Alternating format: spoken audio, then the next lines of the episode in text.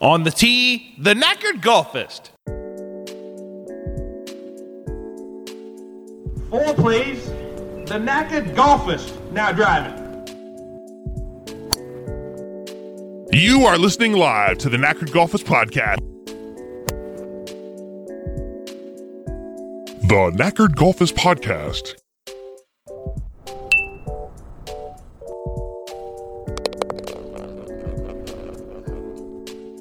Welcome to the Knackered Golfist. I'm your host, the Knackered Golfist. And uh, if you haven't been uh, watching golf today, today is Easter Sunday, 2023. Jon Rahm is the Masters champion for 2023, and it was uh, really great to see him win. And I'm great to see it was great to see him come from behind to beat uh, Brooks Koepka, and amazingly, Phil Mickelson finished uh, second place. And um, you know those guys and Patrick Reed made a run, and uh, guys like Russell Henley and Matsuyama was in there.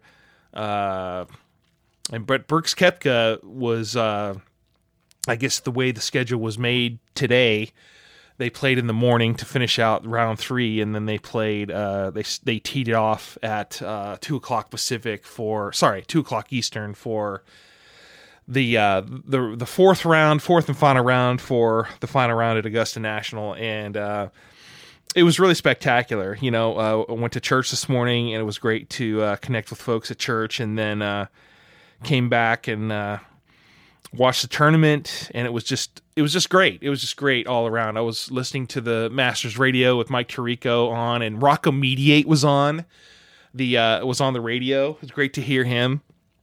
Uh, so I don't know. It was just great all around. I'm probably this episode probably won't be that long, but uh, it's just great to see Jon Rahm win, and uh, I knew it. I knew it from when he won at Riviera this year that he would be a really, really high contender for winning the Masters this year, and uh, it it just makes his. I mean, I didn't really think that the win at the U.S. Open was all that legitimate, just because it was held at Torrey Pines, but this really legitimizes Jon Rahm. He was able to keep his head clear and keep his head and mental and his emotions collected.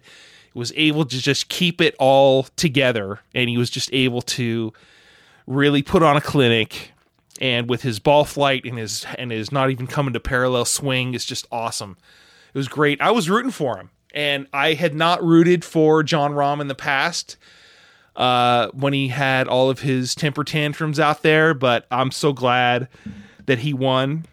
And it was a great win for his team and for Callaway Golf and for uh, for Spain because uh, I guess uh, whenever whenever the, it's like whenever the the Masters is held on Easter Sunday, it's like it's it's it's probably gonna be a Spaniard that wins. So uh, they were making all these references to Seve Ballesteros, and his birthday was on April 9th, and uh, Jon Rahm's caddy number was 49, and it was like, oh my gosh, there's all these stars alignment kind of stuff, and Jim Nantz was talking about it, and uh, Sam Bennett was the uh, low amateur. It was great to see him play, and great to get the ovation that he received after he finished on the 18th hole, and just how emotional he got between the green and the uh, the scores house the scores building and he was just like really really getting emotional out there. And so it was great to see him. He really played well. Just amazing amazing play from an amateur. And he was definitely low amateur. And he almost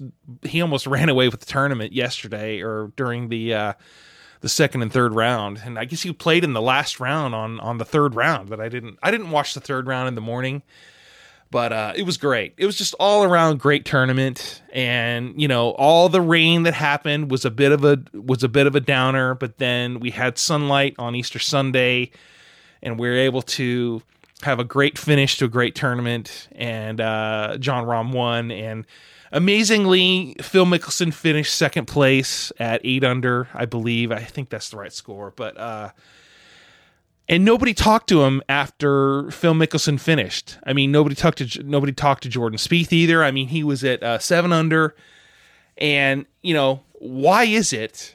Even though there's the difference in tours and all that animosity or whatever, why didn't Phil Mickelson get talked to by Amanda Renner? Why why didn't they do that? I don't know why. Uh, that seems a bit odd to me, but uh, anyway, you know, I, I'm not I am I'm not really a Phil Mickelson fan anymore, but it was cool to see him uh, get second place in the uh, in the Masters this year, and it's like the the oldest person to ever place in the top ten uh, ever. So since Jimmy Demaret back in the fifties, so really really awesome stuff, really awesome stuff. So I can't say enough about about the play and of the TV coverage. You know, the TV coverage was great, and uh, there was uh, you know the Masters does it all correctly. It's all awesome. It's all brilliantly done, and it's just great all around. The patrons, you know, we got I got to see Flo down there. Progressive Insurance Flo was down uh, behind 16T. It's not Flo, but it's a name like her name's Lindsey Brown or something, and she is. Uh, a very um, a very fashionable uh, lady that sits behind the 16th tee on Sunday or during the uh, during the week of the Masters, and she is she is one of the uh, one of the folks that is uh, I always want to see what she's doing because she was wearing like a big old hat with big sunglasses, and she had her own green jacket. And I guess she she's from Augusta, Georgia, and her parents have had uh, season tickets uh, for for age, for ages, and so it was great to see her. I always think she's Flo from the Progressive Insurance commercials, and so she looks kind of like her, and it's cool to see her uh, out there.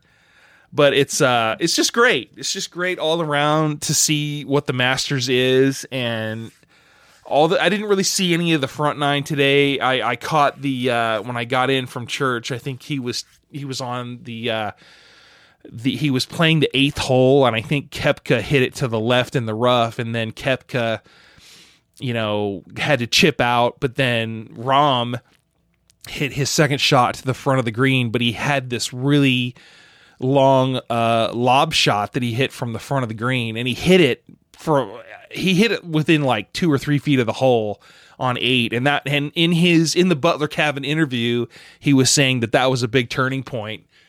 And so you know he got a little squirrely with uh with the shot on nine. You know he hit it up on the ninth green and then it kind of rolled off the green and then he had to chip it up as far as i remember and i think he bogeyed i think he bogeyed nine but uh, it was great. It was great seeing him uh, do that. But then he got to Amen Corner, and he uh, I can't remember. I think he parred. I think he parred ten, he parred he parred um, eleven. And then the way he played 12 was textbook. You know, you don't want to go for the flag on 12 on Sunday at Augusta. You he hit it where he had to hit it, where Tiger hit it in 19 and that was awesome. It was like, okay, and then he hit a really good approach putt on 12 and he made par on 12. And then uh that was awesome to get out of 12 with a par. Just great. And so then he played 13 and then he started getting held up by Patrick Cantlay and and what's his name? Uh Viktor Hovland. And Cantlay was really got on my nerves because he was taking forever. And I call I, I, I call him I, I say he can't play fast enough you know Patrick can't play fast enough. And so on 16 was when he was really going slow because he didn't really make the green. The the pin was cut in the traditional Sunday placement on the left uh, sort of middle left on the green and then Cantlay hits it to the right on the green. He's got this big long uh, banana shaped putt coming down to the hole and he's taken forever to get the thing lined up and all this stuff and he just took forever. He was it was causing all sort of traffic gridlock on the uh, on the golf course and it was almost a sig alert out there because you know he went to ucla and he's familiar with sig alerts so on the 405 freeway we had a bit of 405 freeway stuff going on on 13 and also on the on the 16th hole there at augusta so uh, little thing that was interesting is on 15 he laid up Jon Rahm laid up uh, to be, you know, within probably 100 yards of the green on 15. And I think he chipped up, but I think he got par on that hole, or if not a bogey. I don't know. I think he got par and he didn't, he had easy chance to get a birdie, but he didn't get a birdie. But it's like, he didn't have to really do much. He just had to play steady, level headed golf coming in because Brooks wasn't really able to keep it together and uh, it was it was a testament to Jon Rahm keeping his head clear, keeping his head in context, in in the moment, not getting too ahead of himself. And I got to commend Trevor Immelman uh, for mentioning all that. You just got to keep your head in the moment, keep your head present when you're playing golf, trying to get a good score, and just not getting too ahead of yourself.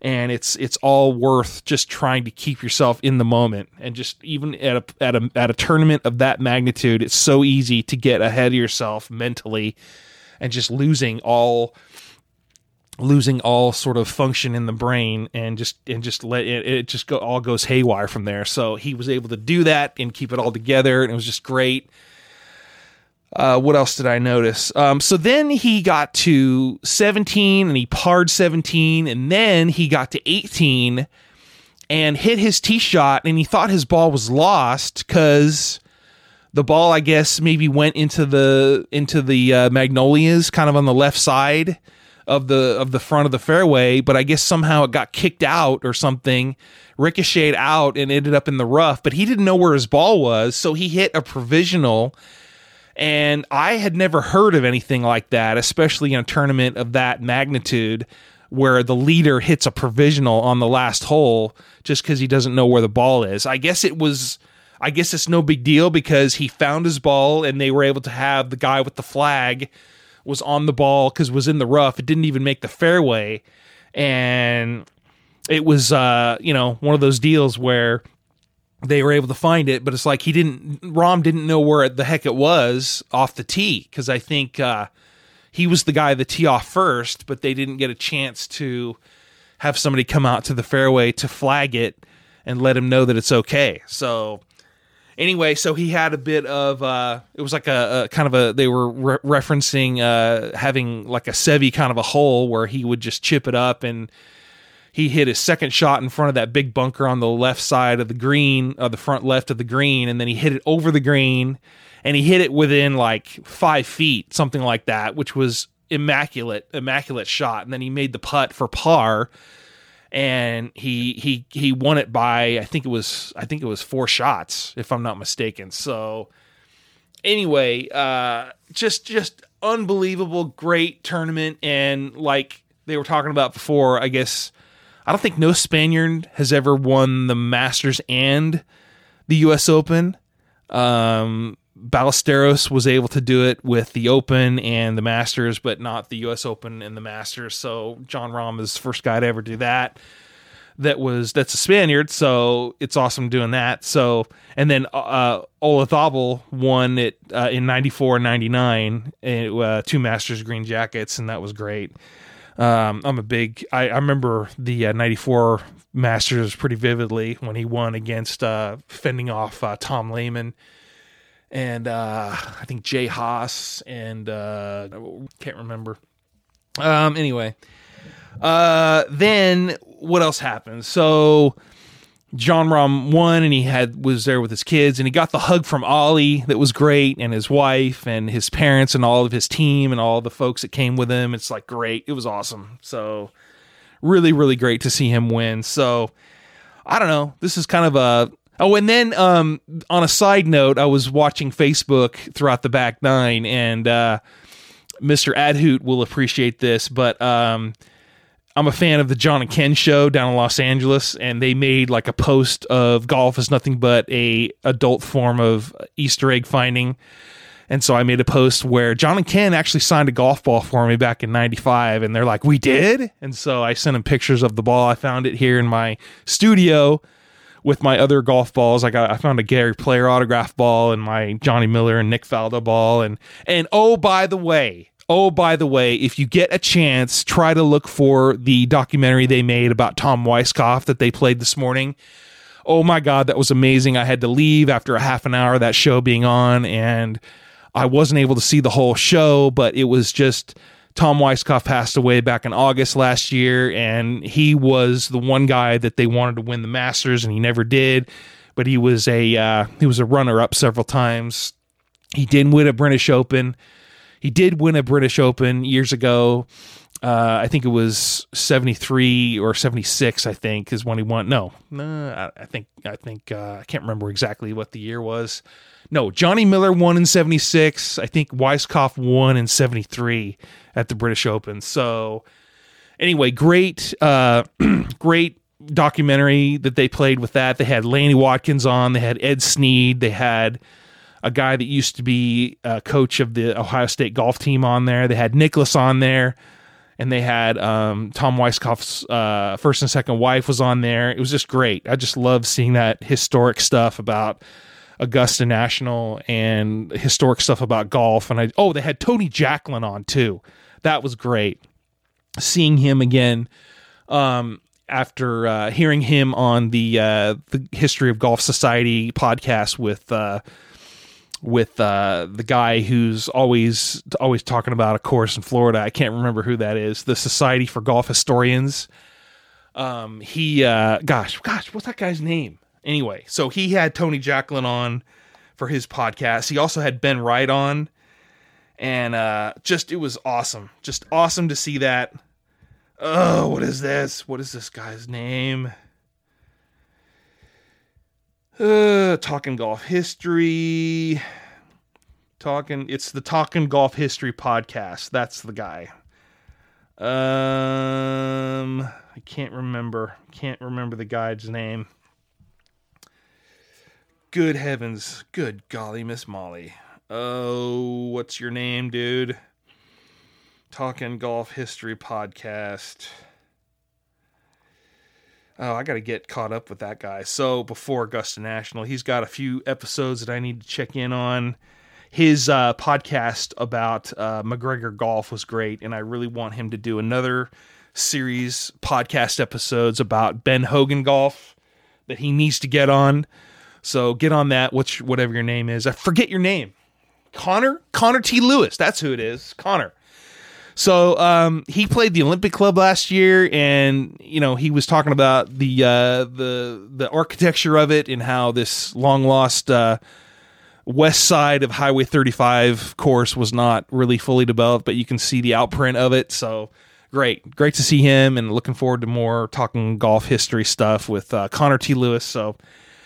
All right, folks. I think that's about it. Uh, Jon Rahm is your winner of the 2023 Masters, and had a great uh, had a great Easter Sunday and uh, had some great pot roast and some uh, some good mini tacos from Trader Joe's, and uh, it was great. So had the whole house to myself watching the Masters, and my wife and son had a great time at their buffet place. So great, great, great, great all around. So thanks for listening. I'll be listening to this on my way to work tomorrow. God bless America. God bless you all, and he has risen. Thank you for listening. Good night.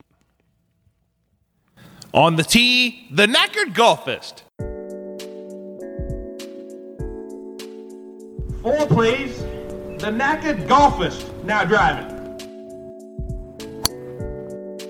You are listening live to the Knackered Golfers Podcast. The Knackered Golfers Podcast